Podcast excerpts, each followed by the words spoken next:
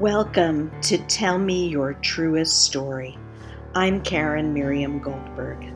This monthly podcast focuses on exploring, unearthing, and at times revising the stories we tell ourselves and are told to find greater freedom, justice, wisdom, and homecoming.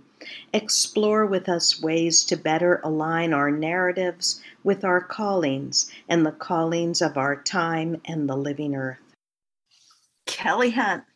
Kelley is a quadruple threat, an exquisite songwriter, virtuoso pianist and guitar player, astonishing singer, and also an amazing arranger of her music, whether for a solo concert or an eight-piece band and several vocalists, creating entwined and soaring harmonies and magic together.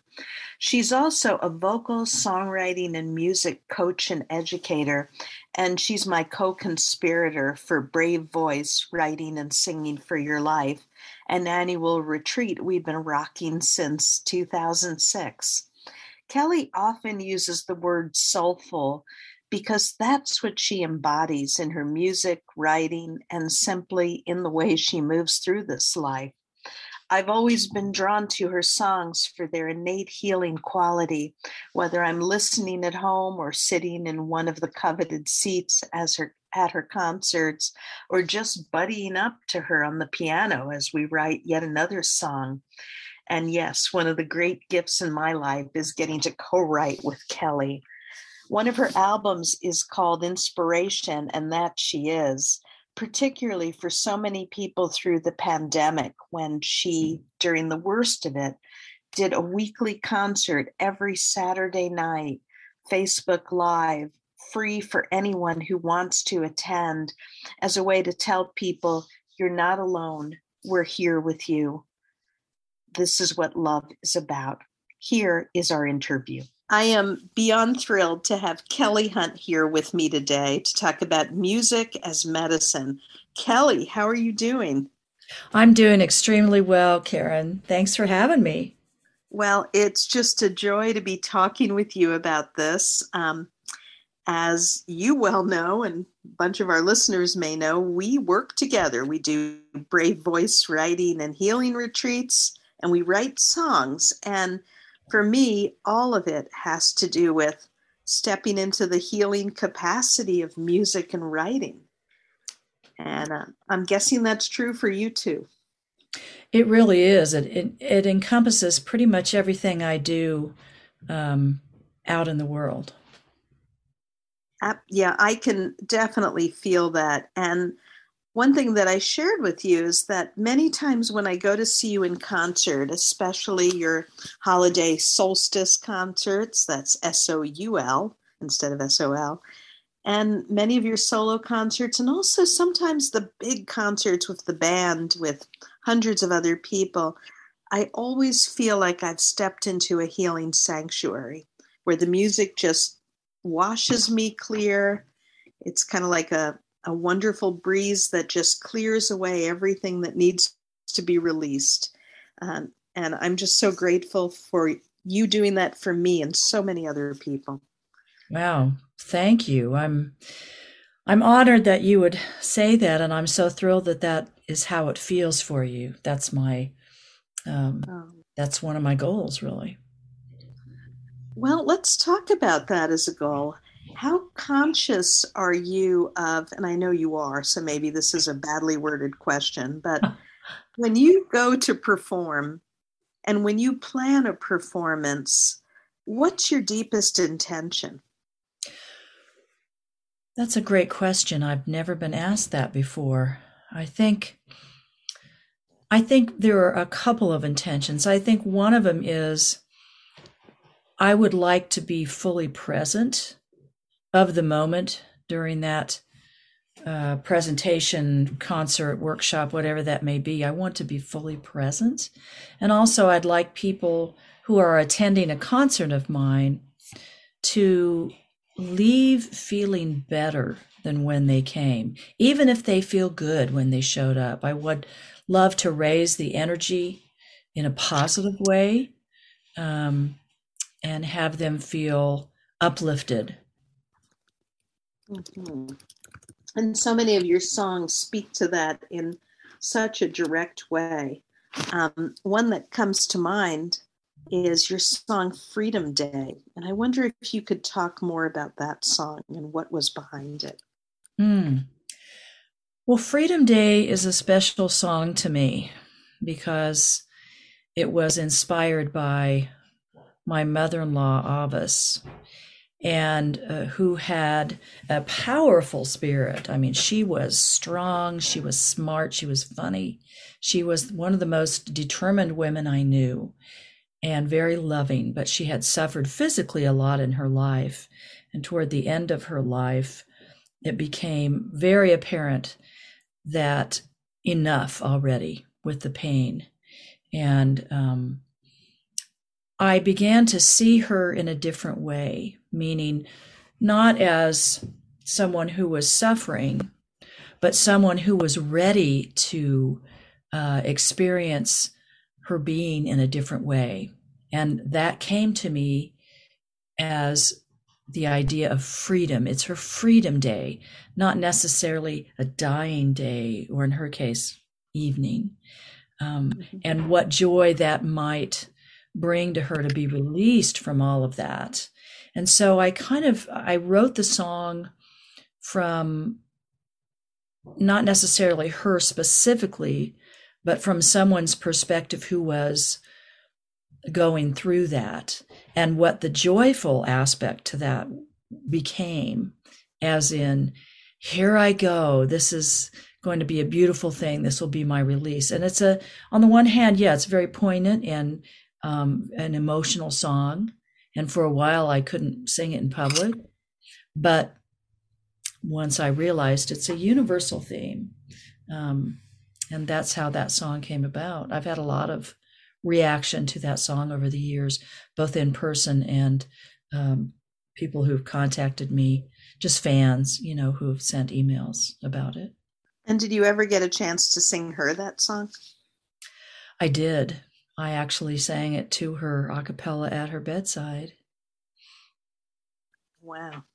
Yeah. I mean, what a powerful thing to give somebody a song like that when they're in so much pain and they have very often so few days left or so few days they can bear left. So yeah. Thank you for doing that.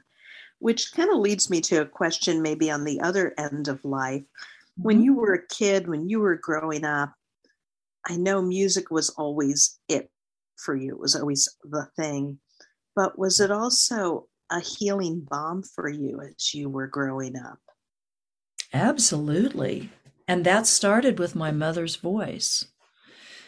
I can remember at a very, very early age, probably even when I was still in the crib, um, of hearing her voice and having it soothe me and calm me.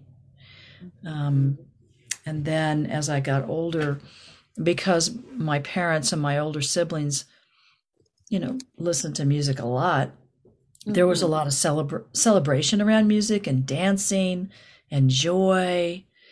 Um, It was, it's always been a really positive and very big part of my life.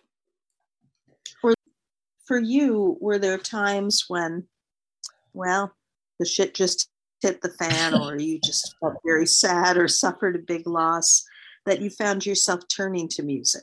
Has that been a constant for you? It has. And, you know, the first time I can remember that happening, which is kind of funny, this, this just came to me. I I had a an amazing third grade teacher, mm-hmm. and the group of us that went into her class were kind of in shock because the second grade teacher was was abusive and ended up getting fired. And so we entered third grade really scared, not wanting to say much, not wanting to do much. Mm-hmm. And as it turns out, this teacher was loving. She knew what had happened. And she had put on a little, she decided to do a weekly show and tell, but it was kind of more like a variety show where you could play or sing or do whatever you wanted. And that kind of helped open us up. So that was a wonderful thing.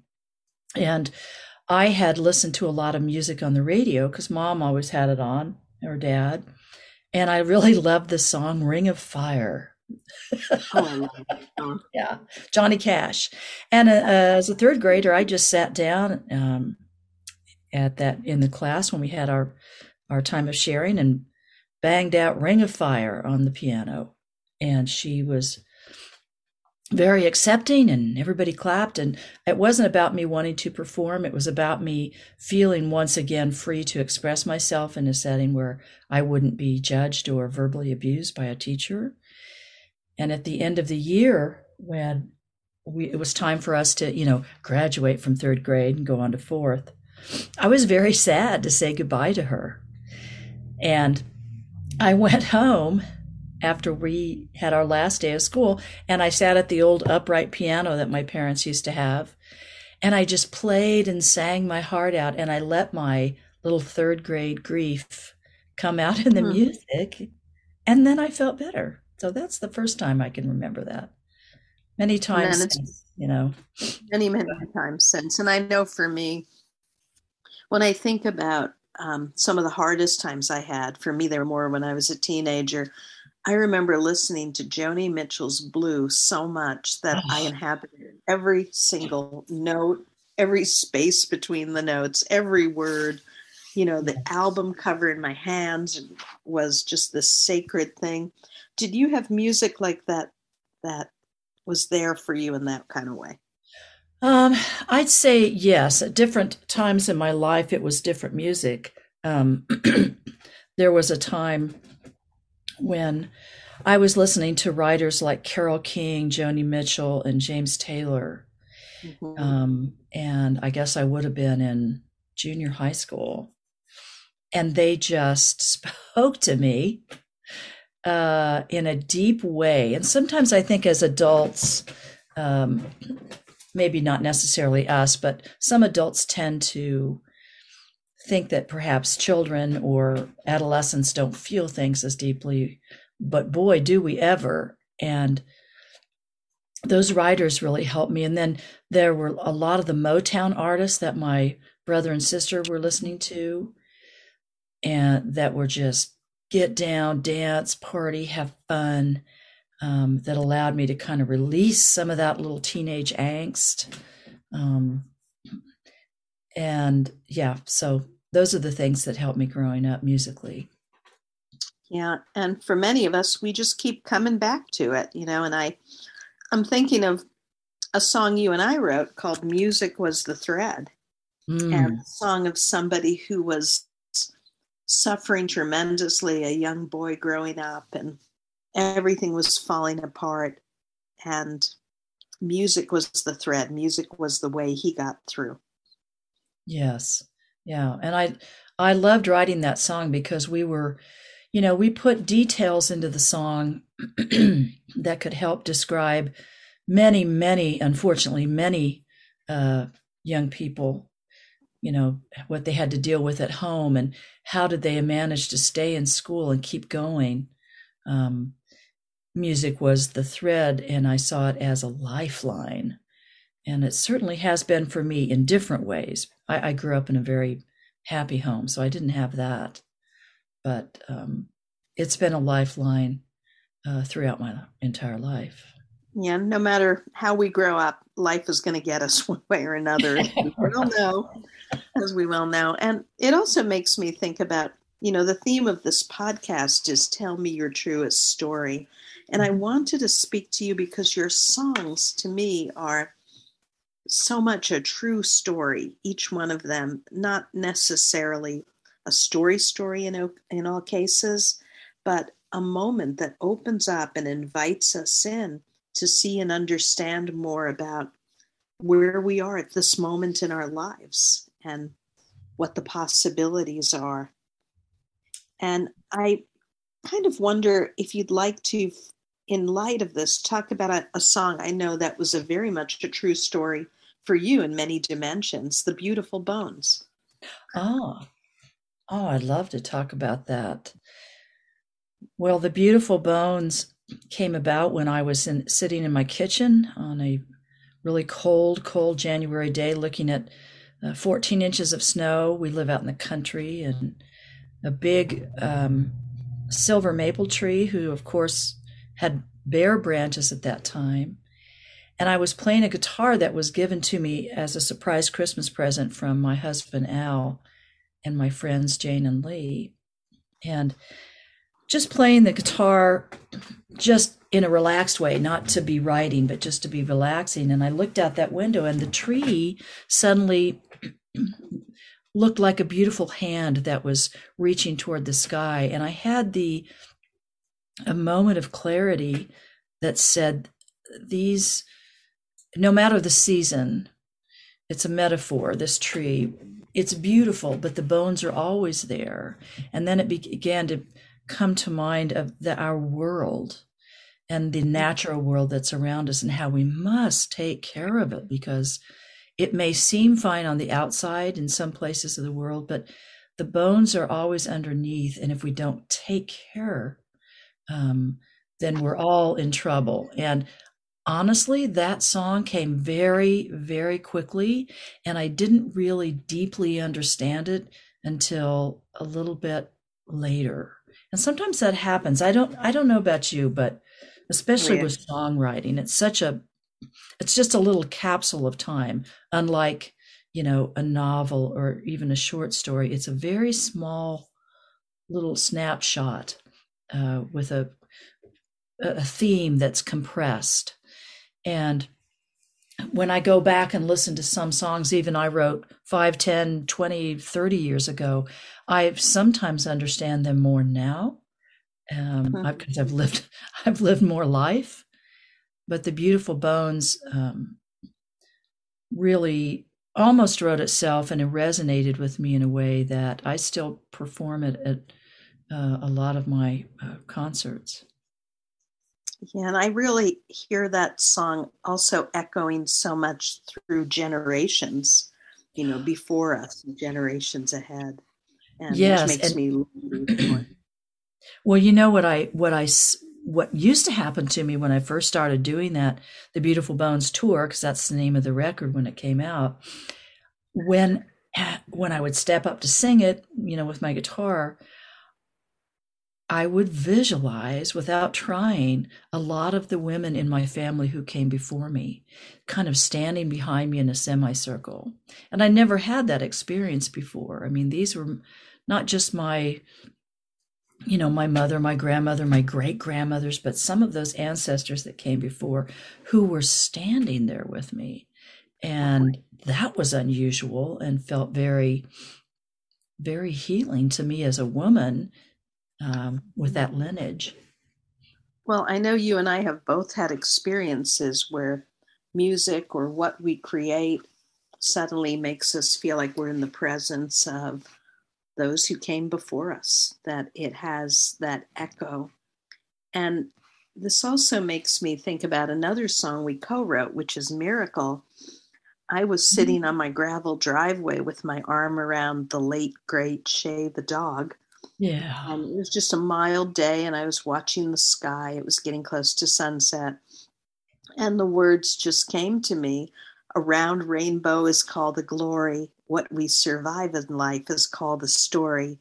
You never see the arc of it during or until after the storm. To see the whole miracle, you've got to hold on. The workaday miracle is where you belong. And that's also the theme song for this podcast, because so much of what we experience in life, if we can just hold on, we see the arc of it. We start to see the story.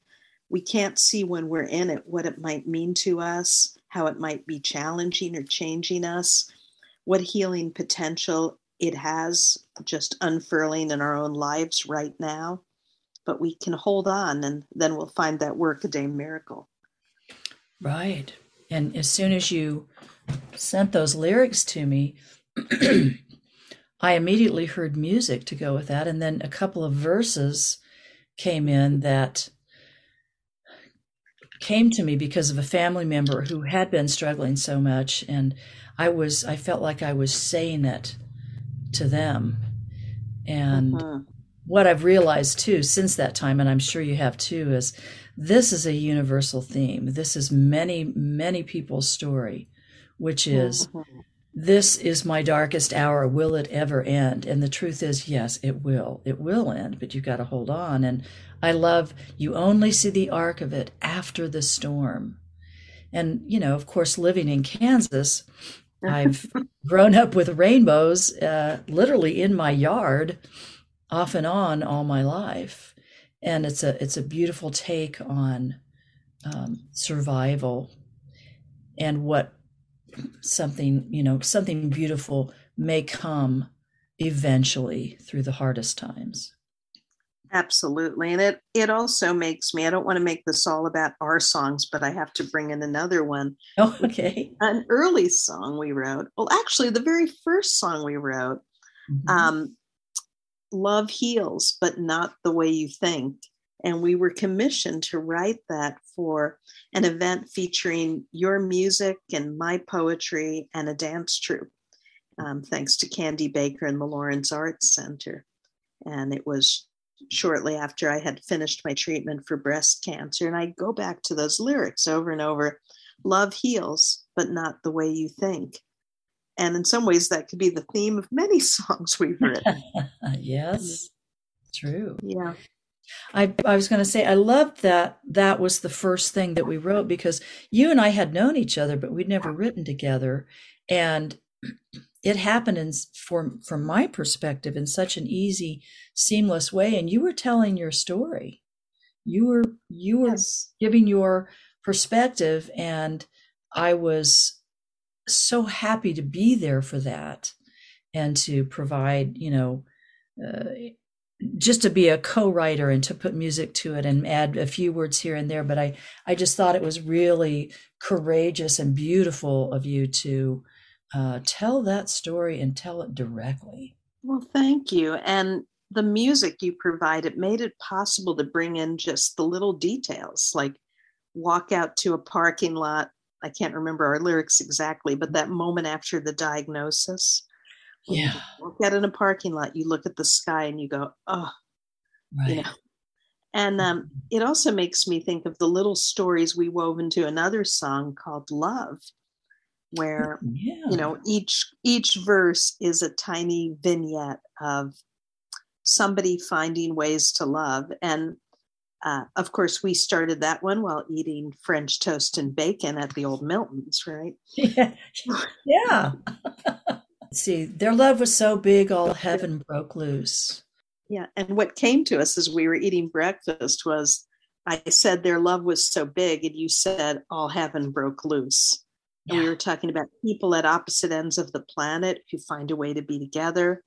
We were talking about a widow finding a way to go on when the space of his absence is all that she needs.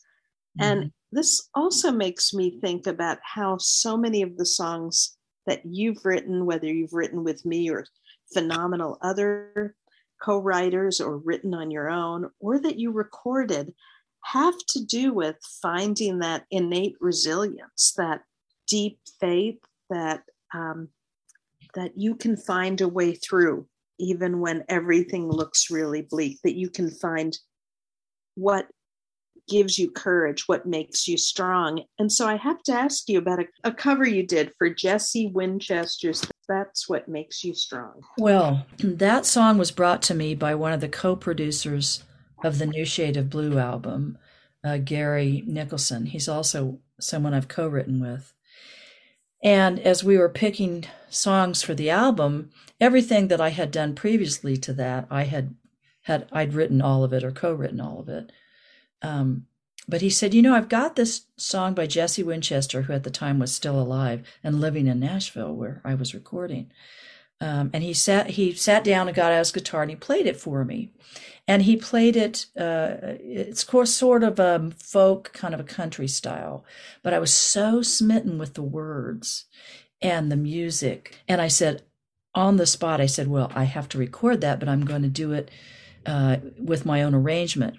Of course, I did not change one word, and I kept, you know, the basic music the same, but the feel of it for me is more, goes back to my kind of gospel and blues roots. Mm-hmm. And Jesse Winchester, who has since passed away, had a unique skill of making things sound simple and easy until you tried to emulate that, until you really went back and listened to what those words said. There were many, many layers to every what seemingly simple line he wrote. Every song of his told a specific story. And yeah. that one in general, it knocked me off my seat. I loved it so much. And that's another song I fold into many of my live performances still.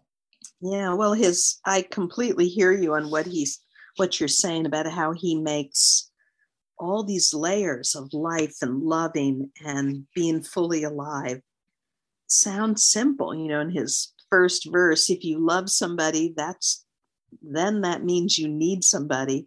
And if you need somebody, that's what makes you weak. But if you know you're weak and you know you need someone, oh, it's a funny thing.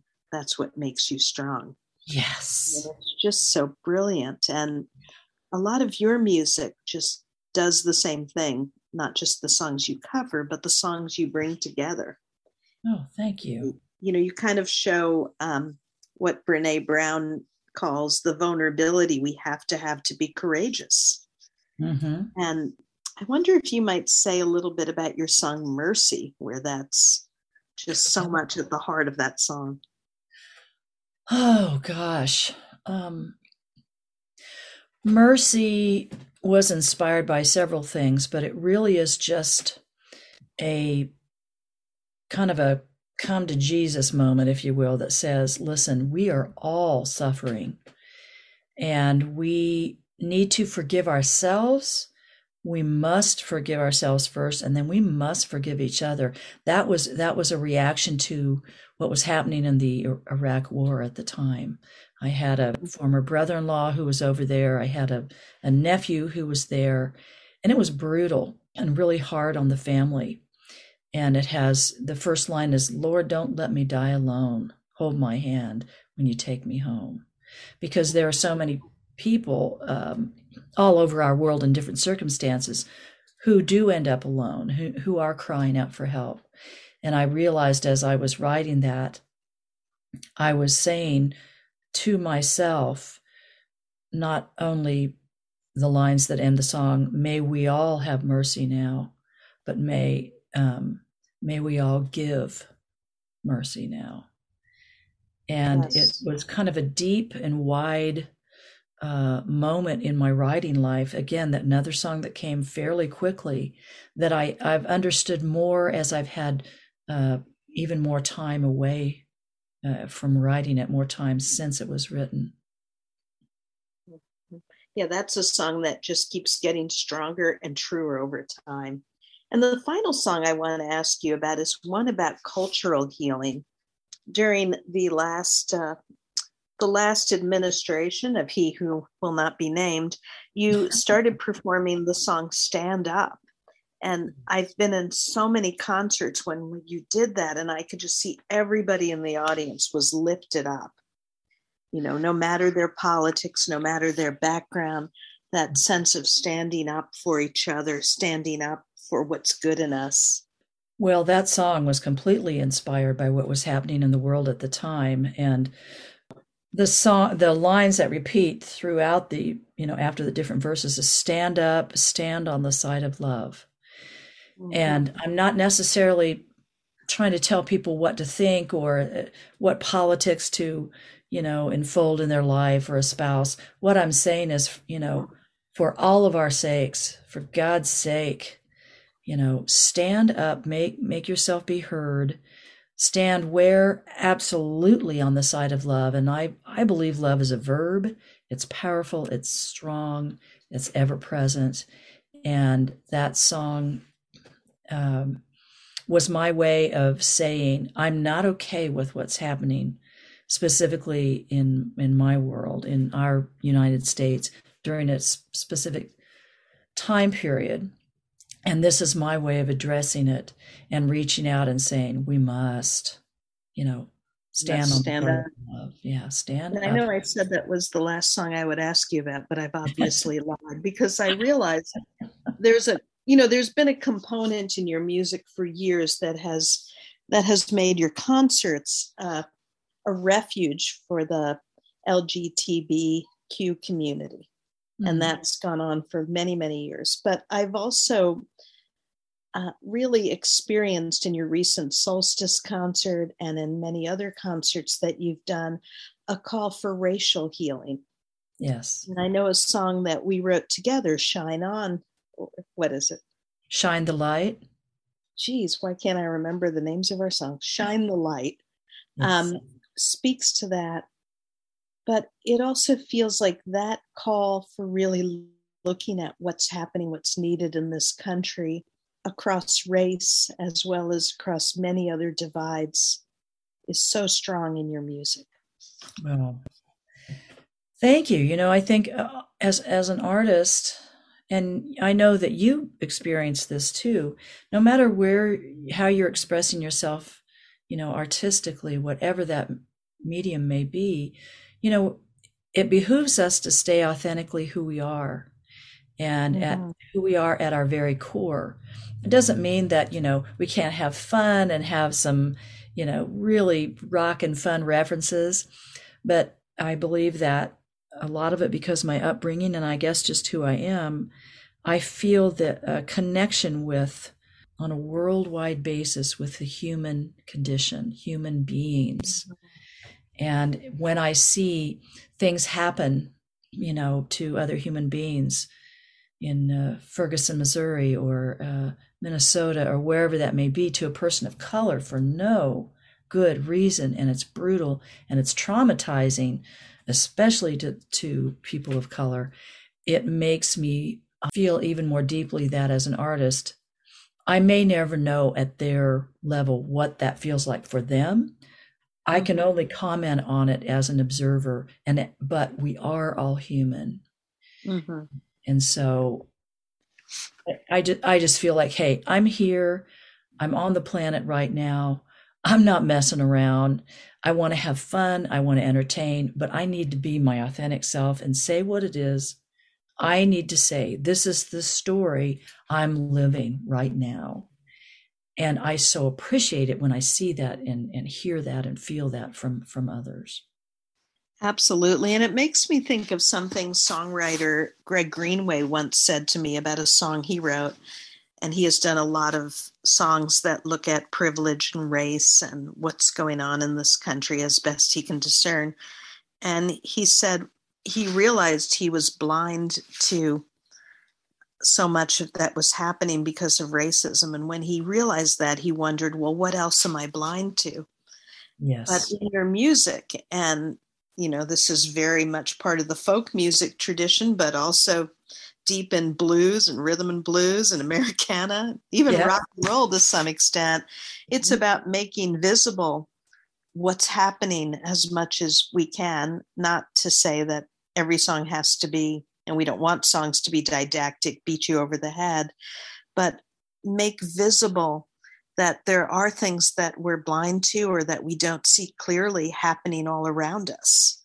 And the more we can open our eyes, the more we can be present, the more we can speak and act for change. And so much of your music does exactly that. It makes this world visible. Well, thank you. That's, I appreciate that.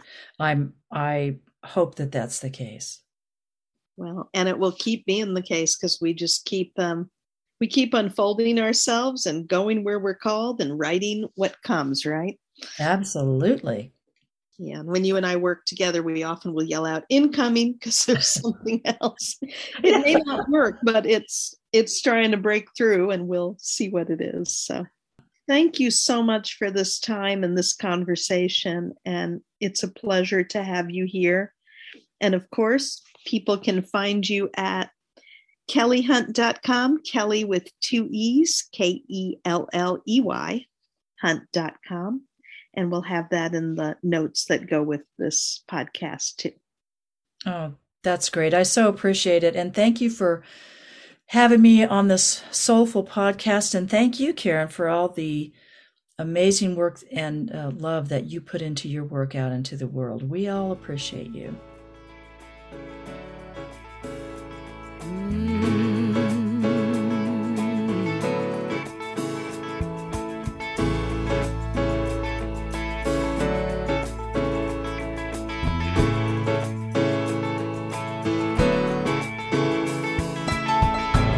This will be my Freedom Day, the day my soul will fly away like a bird flies from its cage. Oh, this will be, this will be my Freedom Day. Free, Freedom Day.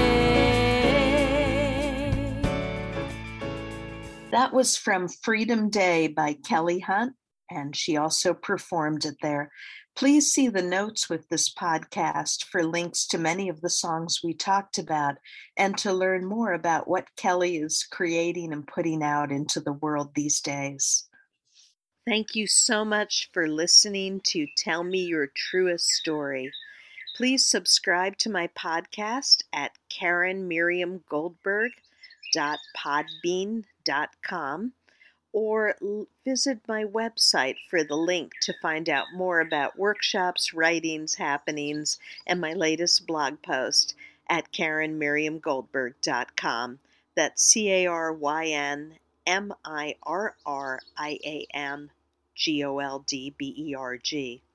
You can also find Tell Me Your Truest Story on Instagram, Facebook, and Twitter.